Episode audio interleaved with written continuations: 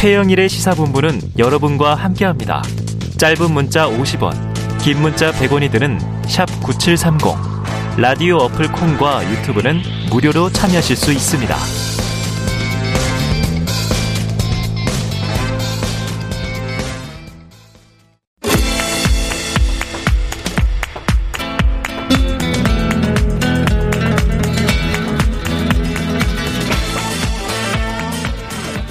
네, 청취율 조사 기간입니다. 최영일의 시사본부를 잘 듣고 있다. 이렇게 답해 주시면 저희에게는 아주 큰 도움이 되겠습니다.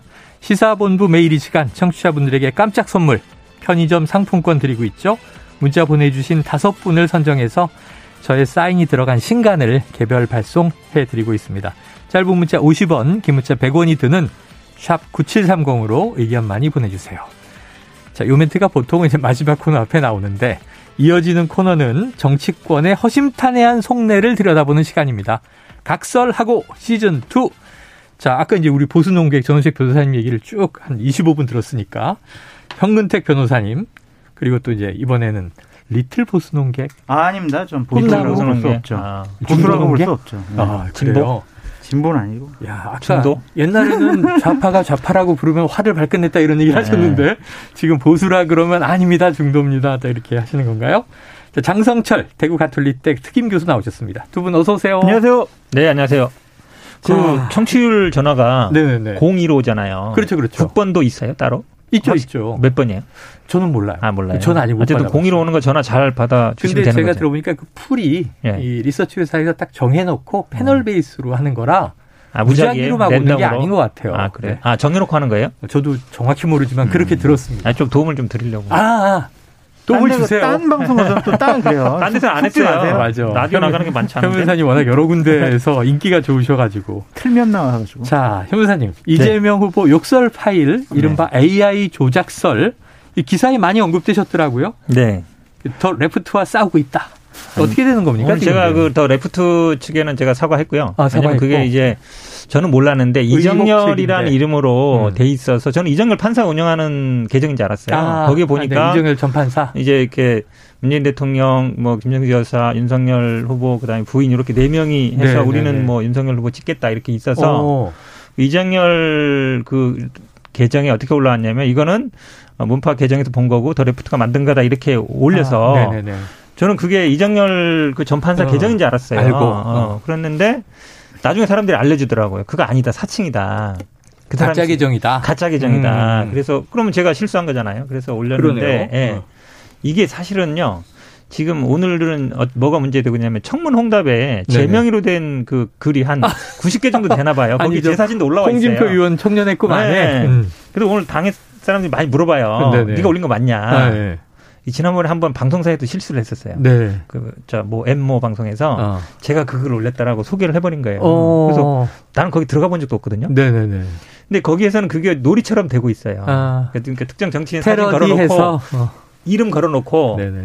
그러면 그 사람인지 알잖아요. 그렇죠, 그렇죠. 음. 그래서 이게 어찌 보면 SNS 시대에 어찌 아. 보면 뭐 웃어야 될지 울어야 될지 못한 상황인데 사칭 계정은 너무 쉽게 많이 만들어져서 그렇죠. SNS 안에서 이게 혼란을 일으킬 때가 그러니까 많죠. 페이스북 같은 경우는 본인 인증 같은 네. 걸 하잖아요. 네. 근데 트위터는 인정을 안 하니까 그런데 그럼 만약에 제가 이게 그 제 이름으로 된 만약에 트위터 계정이 네. 누군가 쓰고 있으면 저는 그걸 뭐 신고를 하든지 뭐 이렇게 할 것 같아요. 음. 그렇잖아요. 그래야 오해가 안 생기거든요. 그렇죠, 그렇죠. 어, 안 생기는데 알게 되면 어쨌든 그렇게 된 이 거 네. 연입니다. 모르는 사이에도 돌아다닐 수 있으니까 나참 될 수도 있고요. 자, 지금 이제 해명을 해주셨고 바로 이제 이야기로 들어가 보죠. 관련됩니다. 어, 오늘도 두 분께서 하나씩 주간 키워드를 뽑아주셨는데 오늘은 참 기대가 되네요. 장성철 교수가 꼽아주신 키워드. 이재명의 덧, 청춘의 덧도 아니고. 아, 뭡니까 이건? 지지율이 올라가질 않아요. 아, 안타까워하시네요. 네. 안타까운 건 아니고요. 네네. 네. 좀 과장되게, 얘기한 건데요. 박스권에 갇혀 있다라는 표현을 많이 쓰지 않습니까? 별다른 실수를 하지도 않으세요. 어. 그리고 정책과 공약 제대로 잘 얘기를 하고 네, 있어요. 네, 연일 내고 있어요. 얘기를 들어봐도 참 그럴듯한 공약도 네, 참 네. 많아요. 음. 그런데 지지율이 안 움직여요. 음. 윤석열 후보가 실수했을 때는 지지율이 좀 올라가려고 하다가 네. 윤석열 후보가 안정감을 되찾으니까 음. 다시 박스권에 갇힌 거예요. 네, 아마 민주당 지금 선대위는요 음. 정말 어쩔 줄을 모를 애가 거예요. 탈 것이다. 무엇을 그, 그분이 바로 앞에 계시잖아요. 무엇을 해도 안 된다라는 어. 자괴감에 빠져 있지 않습니까, 현 대변인님? 어떠세요? 어떻게 될지 모르겠죠. 음. 아니 뭐 예를 들어서 이 지지율을 40% 뚫을 방법이 있으면 제가 바로 네네 실행을 했겠죠. 아, 실행을 했겠죠. 어. 이게 쉽지 않은 문제인데, 그러니까 이게 물론 이제 선대위나 당내에도 논란은 많이 있습니다. 네, 지금은 네. 이제 소액황 이렇게처럼 자잘한 걸로는 물론 아. 관심을 끌 수 있지만 네. 좀 이렇게 확실하고 큰 거 사람들이 뭐 메가 이슈라 그러잖아요. 어. 이게 왜 그러냐면 저도 뭐 네이버나 다음 카카오나 구글이나 트렌드를 보는데 네네네. 검색량이 많이 부족해요. 어. 검색량이 부족하다는 얘기는 관심을 못 끌고 있다는 어, 얘기거든요. 이슈가 안 되고 있다. 그렇죠. 좀 큰 거를 해야 되는 거 아니야. 그렇다고 해서 뭐 팍 터트리는 건 아닌데. 아니 근데 엊그제 주목할 만한 그런 걸 유승민 네. 전 의원의 이 공약을 수용합니다까지 네네. 하면서 어찌 보면 상대당의 조금 사회적 일자리, 네, 사회적 일자리, 일자리 300만 이거 큰 거고. 어제는 코인 그이 거래소 네, 합법화. 대표들 만나서 네. 부동산 투자를 이 가상 자산으로 하게 하겠다. 그러면 천조 발행 얘기했거든요. 이거 센 거 아니에요? 이게 사실은 사회적 일자리는 어쨌든 유승민 의원의 제안을 받은 거지만 이건 네. 어쨌든 민주당의 컨셉하고 맞는 겁니다. 네네. 사회적인 사회복지를 늘리고 음. 그걸 통해서 일자리 창출하겠다. 그러니까 음. 유승민 의원도 약간 중도적이 있다 보니까 그걸 낸 거고. 네. 그, 뭐 이거는 저는 뭐 잘했다고 보고요. 음. 지금 가상자산 얘기도 처음 나온 건 아니에요. 네. 이제 국토보유세를 해서 기본소득 배당을 하는데 네. 결국은 부동산 가격이 오른 거에 대한 그 분배가 네. 지금은 그 주인한테 가는 거잖아요. 음. 그거를 좀 세금을 걷어서 나눠주되 네. 이런 가상재산 방식으로 나눠주겠다. 음. 여기는 두 가지가 있는 거예요. 하나는 네. 그 소득 재분배 네. 오른 게 있고 또 하나는 뭐냐면 지금 가상화폐는 실물하고 연결이 안 돼 있어요. 네네네. 네, 네. 그렇죠. 한마디로 얘기하면 주식 같은 거는 회사 가치에 따라 연동돼 있잖아요. 네네. 근데 시, 지금 가상화폐는 실물은 없단 말이에요. 아, 말 그대로 그냥 자산들이다. 그렇죠. 실제 가치가 없기 때문에 이거를 좀 연결시키겠다. 네네. 그리고 거기에는 대부분의 국내 자산이 저 가상화폐는 다 외국에서 만들어져요. 음. 국내에서 만들어진 건 없거든요. 음. 그러다 보니까 이게 또 부가 외부로 유출되는 게 아닌가 이런 게 있어서 네. 그런 다목적 을 염두에 둔 겁니다. 알겠습니다. 노력은 하고 있는데 어쨌든 지지율은 아까 이제 장성철 교수님 말씀대로면 박스권이다. 근데 저기 지지율을 탈출하려고 네. 또 과욕을 부리지는 않았으면 좋겠다. 아, 오히려 들어요. 그러니까 얼마 전에 어떤 대목 개헌을 얘기를 했잖아요. 네네. 그래서 4년 중임제를 얘기하셨는데 그거는 권력을 어떻게 분점을 해야 되는 것이냐. 음. 그리고 국민들의 기본권은 어떻게 좀 더 확대하고 보장을 해야 되느냐. 네. 이러한 근본적인 문제보다 그냥 임기를 뭐 단축하거나 두 번이나 할 수 있다라는 음. 그거에 국한돼 있잖아요. 음. 그러니까 이러한 큰 화두를 던질 때도 좀 세부적인 내용도 같이 던졌어야 되는데 음. 이 개헌이라는 문제 중요하잖아요. 네. 중요하죠. 그런데도 그냥 비판받고 어. 비판받으니까 그냥 싹 더 이상 아무 말씀 안 하신단 말이에요. 조금 전에 준비가 안 돼 있어요. 나왔던 전원책 변호사가 네. 스스로 만들어낸 리스크 중에 하나가 네. 말을 많이 바꾸었던 것이다. 그건 저희 많이 지적했잖아요. 문제가 있다. 네. 근데 같은 맥락인가요? 많이 지적을 했잖아요. 저희가 뭐 여러 가지 공약들 음. 그리고 본인이 생각했던 것들 당에서 이미 정해졌던 것들 정부에서 이미 정해졌던 것들 음. 다 그냥 수시로만 바꾸니까 신뢰의 문제도 있는 거예요. 음. 저분이 상황이 바뀌면은 본인이 했던 약속, 정책, 공약 어떻게 바뀔지 모르겠다. 못 믿는 거죠. 음. 정치인을 못 믿으면은요. 표를 줄 수가 없어요. 지지할 수가 없어요. 그러니까 여러 가지 부분들이 지금 덫에 갇혀 있다. 자, 재난지원금은 정부가 반대하니까 차기 정부에서 하겠다. 사실 그때도 무슨 얘기였냐면 이 번복이 아니라 유보다. 우선이라 그랬죠. 그러니까 소상공인 손실보상 우선이라 그랬고 네. 지금 이제 말을 바꿨다는 게 음. 4년 중임제 같은 경우도 사실은 이게 기본권에 대한 거나 이런 거는요 거의 합의가 됩니다. 음. 이제 권력 구조에서 막히는 거거든요. 음. 그리고 이제 내각제냐 아니면 사년 중임제냐 그 사이인데 뭐 이원 집정부제냐 그렇죠, 그렇죠. 이원 집정부제냐 있는데 저는 뭐 충분히 이번에 본인 스스로 임기를 단축하겠다 그러면 논의의 틀은 열리는 것이다. 네네. 개헌이요 아시겠지만 뭐 그동안 수십 번 얘기했지만 해결이 안 되는 거거든요. 이번 정부는 초기에는 정부 했었죠. 개헌안도 냈었죠. 국회에서 했지만 어쨌든 안 됐죠. 네. 그때 왜 걸리는지 아세요? 네. 권력 구조. 음. 네, 그것 때문에 안 돼요. 기본권은 다 확정하자. 음. 다 늘리지 않은 건 대부분 동의해요. 마지막 헌법 전문에 또 5.18 광주민주화 그렇죠. 그것도 다 동의도 들어가고. 네. 그다음에 지금 이제 재난지원금도 그렇게 어찌 보면 약간 이제 유보한 상태인 거고 네. 이제 기본소득 얘기를 많이 하는데 음. 기본소득 한다는 거예요. 예. 안 한다는 거 아닙니다. 예. 근데 얼만큼 할 거냐 음. 이제 그런 게 문제고 기본 소득이나 기본 대출이나 기본 주택이나 다 기본적인 공약이거든요 음. 대표적인 공약이기 때문에 그걸 자꾸 이제 범위나 이런 거 갖고 말 바꿨다 하지 마시고 오히려 윤석열 후보는 그런 대표 공약도 잘 없어요. 지금 네. 뭐 여가부 폐지가 제가 보기에는 가장 눈에 들어보거든요. 음. 그게 대표 공약이 될 수는 없잖아요, 음, 세상에. 그렇죠. 그렇죠. 자, 지금 이제 여러 가지 이야기들이 막 동시에 나와버렸는데 다시 아까 돌아가서 처음에 저 현근택 변호사님이 해명도 있고 그랬으니까 지금 최근 이슈는 리스크가 형수 욕설 파일 논란입니다. 이른바. 근데 이게 딥페이크 영상이 아직 돈다는 게 확인된 바는 없는데 미리 돌 것이다. 이렇게 얘기를 하셨어요. 현 대변인, 이거는 뭐 확실한 근거가 있는 거예요? 이유도 있고. 이것도 저는 뭐 김어준 씨가 방송에서 한 얘기나 아니면 열린공감 TV에서 페북에서 올린 글도 봤지만 네. 그 전에도 이제 이런 소문들은 좀 있었고요. 네, 소문 그러니까 구주 과정에 가장 이제 중요한 건 이거죠. 어떤 식으로든지 간에 욕설 문제는 나올 거다, 틀 음, 거다. 음. 어떤 방법으로 하든지. 왜냐하면 네. 2018년 지방선거 때도 선거 막판에 이거를 막 유포했어요. 그리고 네. 뭐 심지어 막 유세차에 막 틀겠다 이렇게까지 나왔었거든요. 어. 그 당시 야당에서 네. 그 어떤 식으로 나올 것 같고 그 다음에 아시다시피 이제 AI 윤석열이 많이 나왔잖아요. 네. 나와서 이게 얘기하고 있기 때문에 그렇죠. 어, 저런 방식으로 만약에 욕설을 나오면 대책이 없다. 아, 악성으로 만든 AI가 그렇죠. 만약에 음. 그렇게 한, 왜 그러냐면 윤석열 후보가 하는 거는 그 법으로 금지할 수 있어요. 선거법이라든지 네. 네. 지금 선관위 해석상 전부 하는 게 아니라 그 부분만 하면 안 음. 된다는 거니까. 근데 AI가 나와서 할 때는 지금 선관위나 입장에서는 그게 되는지 안 되는지 판단이 없어요. 아. AI는 사람이 아니니까. 첨단 기술이기 때문에. 그렇죠. 선거 운동에 해당이 안 될 수도 있거든요. 네네. 선거 운동 할 수 있는 사람은 원래 사람이 하는 거니까. 네. 그러면 이제 그럴 위험성이 충분히 있겠다 음. 싶어서 이제 말씀드린 거고 왜냐하면 이게 최근에 아시겠지만 우리가 그 뭐 인스타나 이런 데 보면 수십만 가진 그런 사람들이 대부분 AI인 분들도 많아요. 모델이나 음, 이런 분들. 음. 진짜하고 구분 안 되거든요. 그러니까 사람인 줄 알았는데 광고 CF 모델이 그렇죠. 어떤 배우지 그랬는데 AI라서 깜짝 놀랐어요. 그런 분 네. 되게 많아요. 저도 사실은 그 경험을 했는데 이게 왜 그러냐면 음.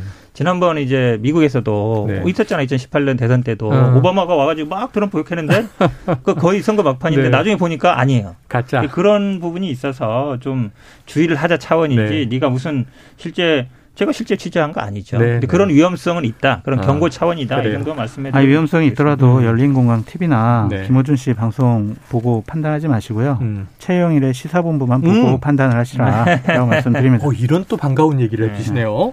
어, 근데 실제로 객관적인 농객이십니다. 네. 네. 실제로 이게 이제 뭐 장영화 변호사가 어쨌든 의프했잖아요. 네. 자 그런데 이게 깊이 알고 보면 조금 이제 청취자분들 일반 국민분들이 조금 놀라실 대목이 있어요. 장 교수님한테 한번 여쭤보면 네. 이 욕설하는 AI 이재명을 만들어 풀어서 어쩌면 이제 이게 낙선 운동의 일환 아니겠습니까? 그 후보를 모욕 주는 거죠. 안한효까지도 할 수 있고.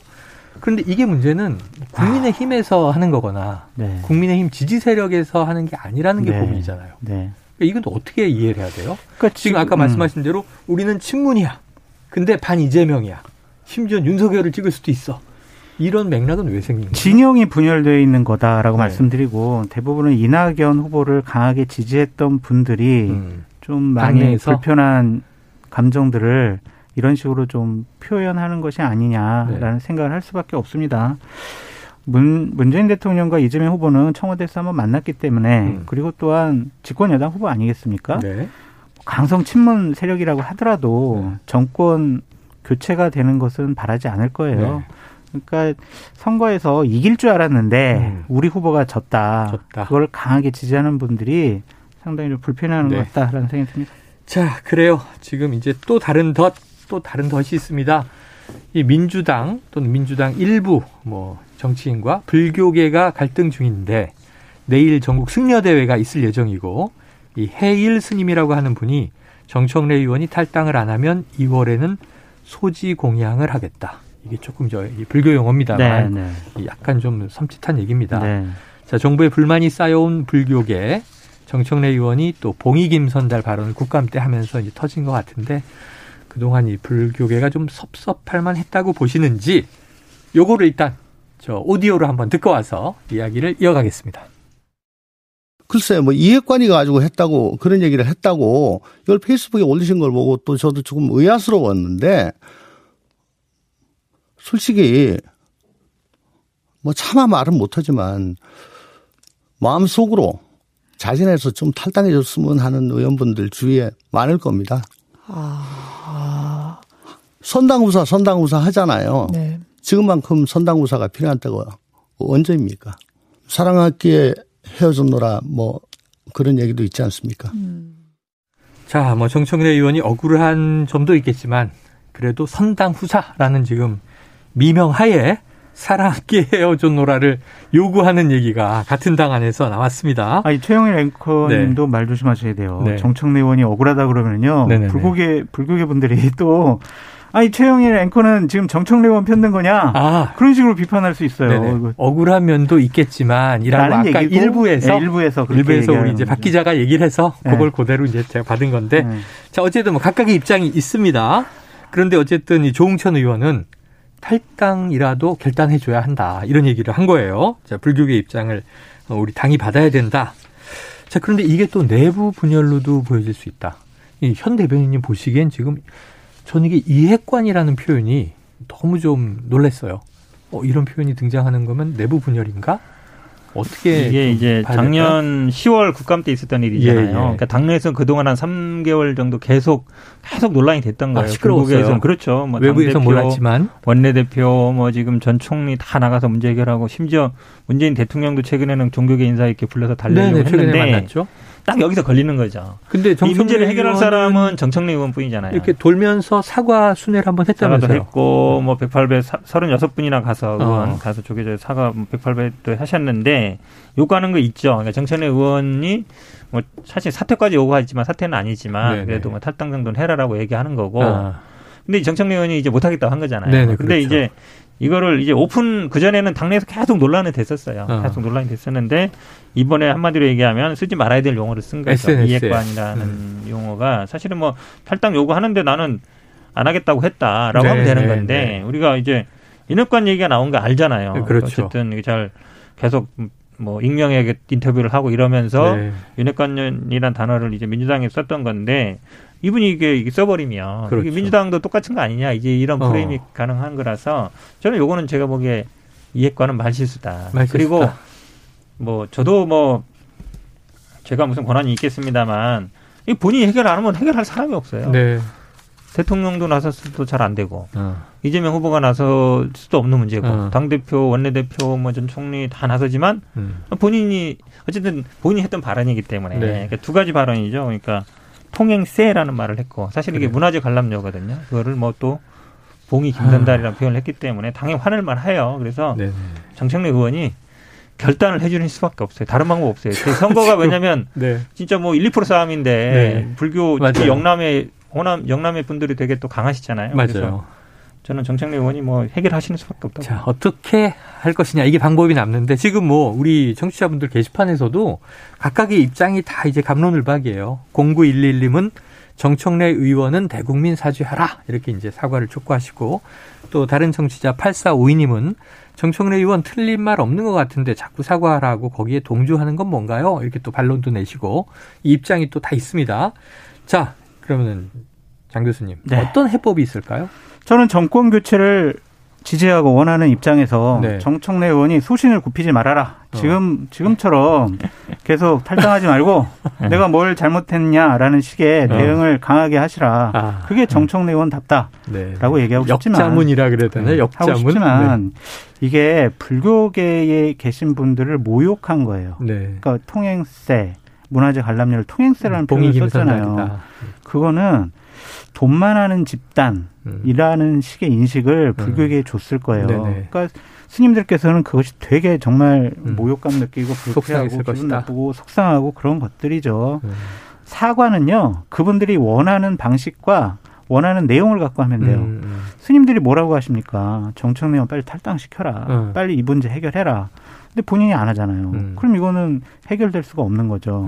이재명 후보가 뭐 이해권 보내서 이렇게 하라고 해도 안 네. 하면은 그냥 뭐 선거 우리 져도 돼라고 정청래 의원이 생각하는 것이 아니냐 라고 음. 생각할 수밖에 없습니다. 그래요. 여기까지 또 정리해 보고 다음 이슈가 있습니다.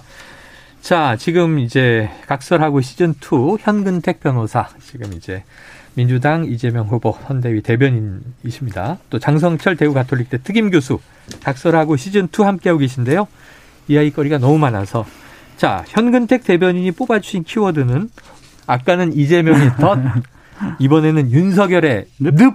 야, 단자로 덫에 대응하는 늪이 나왔습니다. 자, 어떤 얘기예요? 지금 이제 지난 주말에 아마 이제 방송된 뭐 MBC 방송에 대해서는 여러 아. 가지 아. 의견이 나눴는데 그때 당시 기억하시겠지만 MBC는 아홉 가지 중에 다섯 개인가는 스스로 이제 포기하고 두 어. 가지는 안 된다 그랬고 네. 두 가지만 한 거거든요. 네. 물론 그 아홉 가지가 전부의 방송은 아니지만 내용은 네. 아니지만 그래서 MBC도 좀 소극적이었고 음. 그러다 보니까 이제 보도 안 된 것이 서울의 소리라든지 열린공원 TV 통해서 쭉 나왔잖아요. 네. 근데 이게 이제 끝이 아니라는 거죠. 음. 끝이 아니라 이제 아마 이중저 저 열린공감 TV에 대해서 지금 중앙지방법원에서는 굉장히 폭넓게 음, 인정을 해줬는데 그렇더라고요. 그 이유가 저는 굉장히 네. 자세히 봤는데 보면은 음. 이유들이 어 이거는 다 검증 영역이다. 음. 사생활이든 그런 뭐 동거 의혹이든 검사와 관련된 거든 심지어 뭐 도이치모터도 수사 그 수사에 대한 거든 네. 도이치모터 수사에 대한 거는 서부지법에서는 금지했던 거거든요. 네. 그러니까 다 그게 검증의 대상이라는 거예요. 음. 심지어 보니까 뭐 어, 허위 경력, 이력이라든지 그런 것도 다 검증해야 된다는 네. 거예요. 굉장히 폭넓게 본 거거든요. 음. 그러니까 물론 법원에 어떤 우열은 있지는 않습니다만 그래도 우리나라에서 제일 큰 법원입니다. 중앙법원이. 음. 그렇잖아요. 그리고 어느 정도 약간 리드하는 경이 있거든요. 네. 그렇게 본다 그러면 앞으로도 이렇게 갈 가능성이 많아요. 네. 물론 이제 지금 서울의 소리에 대해서 아 2차 그러니까 MBC에 대해서 2차 결정은 아마 서부법원 같은 판사가 할 것 같은데 네, 네 그게 저는 되게 궁금해요. 그러니까 네. 기존에 본인이 판결 내렸던 걸 유지할지 네. 아니면 중앙법원 그 판결을 따를지 음. 되게 궁금한데 근데 보통 판사들은 자기 소신이 있거든요. 네. 본인대로 할 가능성이 일부 인용하지만 네. 방송은 허가한 인, 셈이지 않습니까? 그렇죠. 허가를 할 텐데 사생활 영역 근데 이제 논란이 커질 염려는 우려가 있어요. 왜냐하면 처음에는 약간 소극적으로 했다가. 중앙법원이 적극적으로 나와서 본인이 그 판결을 유지하면 음. 왜 이렇게 다르냐 아. 이런 얘기가 분명 논란이 될 수 그렇죠. 있으니까. 그래서 저는 이 스트레이트 2차 네. 판결이 어떻게 나올지 유심히 판결을? 보고 있습니다. 네. 그래요. 역시 법조인으로 또 궁금한 게 있을 것 같은데. 자, 아까 일부에서 저희가 어, 제 윤석열 후보와 홍준표 의원이 2시간 반 회동했다. 여기서 원팀에 합류하는 전제 조건, 상임 고문으로 합류한 전제 조건 두 가지를 걸었다. 근데 거기에 더해서 오늘 보도는 공천권 얘기도 있다. 근데 이게 홍 의원이 인정했어요. 그렇죠. 종로의 최재형 전 감사원장 맞습니다. 천거했다는 거는. 맞습니다. 자, 이 조건들에 대한 이준석 대표가 또 오늘 아침 인터뷰에서 얘기한 바가 있는데 듣고 와서 이야기 나누죠. 아, 저는 선언을 하진 않을 거로 봅니다. 그러니까 우리 후보가 지금 그 지난 그 MBC 스트레이트 보도 이후에도 네네. 상당히 겸허한 자세로 국민들에게 이제 반응하고 있고 음. 뭐 그리고 후보자의 배우자도 그 제작진 측에 알려왔던 것이 문제가 되는 발언이 있다면 그거에 대해서는 좀 유감을 표명한다는 취지로 이야기했기 때문에 저는 지금의 기조보다 후보가 더 낮게 간다는 것이 무엇인지 잘 모르겠습니다. 자, 듣고 오셨는데 처가 비리 엄단 선언 이게 두 번째예요. 첫 번째 이제 국정 능력에 대한 또 입장을 밝혀달라 이건데 어 이게 못 받을 조건인가 음. 싶기는 해요. 본인도 털고 가기에 아, 좋은데. 그렇죠. 왜냐면 왜 본인이 제가 보기에는 그동안 공정과 상식 그다음에 정의 특히 정의 부분의 핵심이 네, 이제 네. 수사에 대한 거거든요. 음. 재판, 사법권의 행사인데 그법 앞에 뭐 가족도 예외 없다 아, 이런 그렇죠. 얘기도 계속 했었잖아요. 그렇게 얘기해 왔는데 음. 이준석 대표가 그렇게 선언하지 않을 거라 본다 그러면 네. 지금 대, 검찰총장 시절에 수사가 안 됐고 나와서 음. 대선 후보인 때도 야상 야당 후보 가족에 대한 게 수사해야 되느냐 이러고 있는데 음. 만약에 대통령이 된다 그러면 음. 다 묻겠다는 얘기잖아요. 네네네. 지금 수사하는 것도 다 안 할 수 있다는 얘기를 어, 했는데 어. 저는 요거는 다 받을 줄 알았거든요. 네네. 왜냐하면 그게 국민들한테 신뢰를 주는 거니까. 네네. 왜냐하면 조국 장관 수사할 때와 똑같은 기준으로 대라는 게 지금 요구니까 네. 철저히 수사하겠습니다라고 할 줄 알았는데 음. 이거를 하지 않겠다라는 얘기는 제가 보기에 이준석 대표가 좀 위험한 발언이다. 어. 너무 나갔다라고 생각합니다. 그리고 지금 얘기하는 국정 운영 능력이라고 표현했지만 결국은 음. 재보궐선거 공천권 달라는 얘기잖아요. 아. 대구랑 대구는 자기 친한 사람. 네. 그다음에 종로도 지금 최재형 자기 선대위원장 했던 사람 네. 달라는 얘기잖아요. 네. 두 개나 다섯 군데 중에 음. 이게 무슨 국정 능력하고 운영 능력하고 무슨 관계가 있어요? 어. 잘 모르겠어요, 저는. 자, 그래서 지금 어제 이게 정치적으로 해석이 되면 사실은 또 뭔가 이제 이권을 나누자는 제안으로 들릴 수도 있기 때문에 자 어제는 윤석열 후보는 이제 원팀으로 끌어야 되는 들여야 되는 입장이니까 아 검토하겠습니다. 적극적으로 검토하겠습니다. 한 것 같은데 그 이후의 후문은 윤석열 후보가 부글부글 끌었다. 왜요? 왜 그랬을까요? 공천권에 공청을 좀 내 사람을 좀 챙겨달라라는 아. 것에 대해서 좀 부글부글한 것 어, 같고 어, 또 하나는 또 지금 처가 처가 쪽의 여러 가지 의혹과 비리에 대해서 음. 될 수 있으면 언급을 안 하시려고 그러잖아요. 네네, 그렇죠. 근데 거기다 대고 엄단하겠다라는 표현을 쓰라는 어, 것 자체가 청구하다 정도는 표현하고 있는데 네, 그거 자체가 죄를 인정해라. 음. 그럼 유죄 아니냐? 어. 그러면 감옥 가야 된다. 이런 식의 법률가적인 생각을 네, 갖고 네, 있을 네, 것 네. 같아요. 네. 윤석열 후보가. 그래서 이 부분에 대해서는 본인이 받아들일 수 없다라는 건데 음.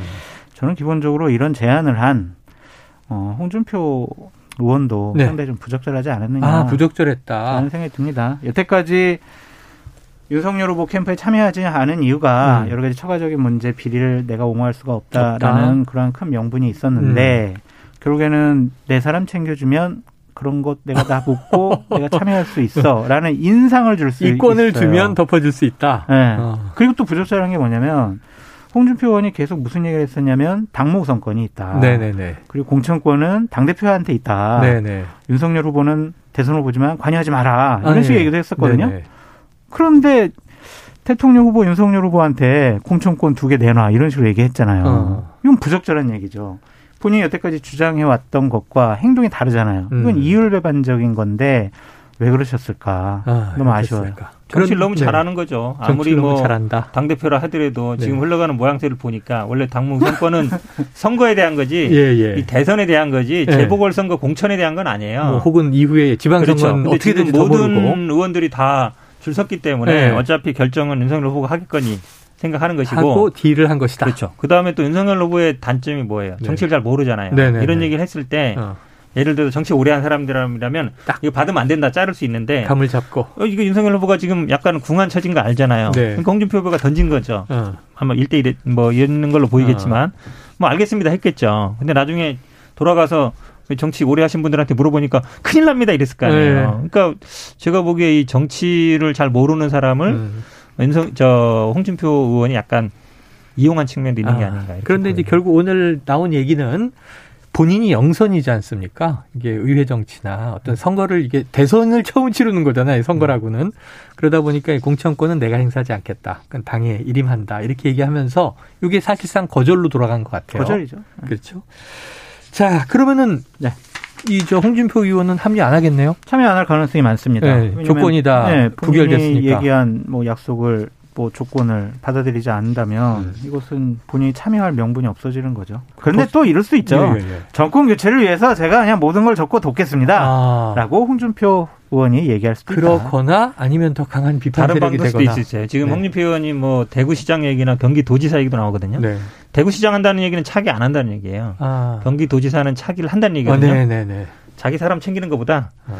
내거 챙기는 게 더 우선일 수 있어요. 네. 그러니까 만약에 재보궐 아니지만 만약에 경기도지사 공천 준다 그러면 또 받을 수도 있지 않을까요? 정치라는 게 제가 보기에는 뭐 도지사를 뭐 이미 지내셨는데 네. 대구시장도 광역이잖아요. 그쵸. 같은 이제 이 광역자치단체장인데 음. 대구시장을 받으면 차기 없고 경기도지사를 받으면 차기 간다. 아, 실제로 대구시장하고 뭐 네. 대구라든지 광주시장하고 대선 가기 쉽지 않아요. 네. 구도상. 수도권 서울이면 수도권에서 해야죠. 여의도에 떠돌아다니는 얘기인데 네. 홍준표 의원께서 저런 선택을 하지 예. 않을 거라고 생각이 듭니다. 알겠습니다. 아유 나누고 싶은 얘기가 너무 많은데 시간이 다 갔네요. 오늘 각설하고 시즌 2 끝까지 달려봤습니다.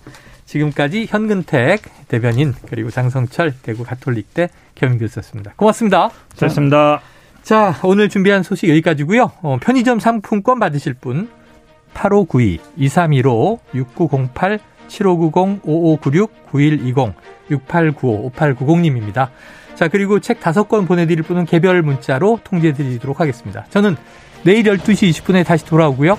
지금까지 청취해주신 여러분 고맙습니다.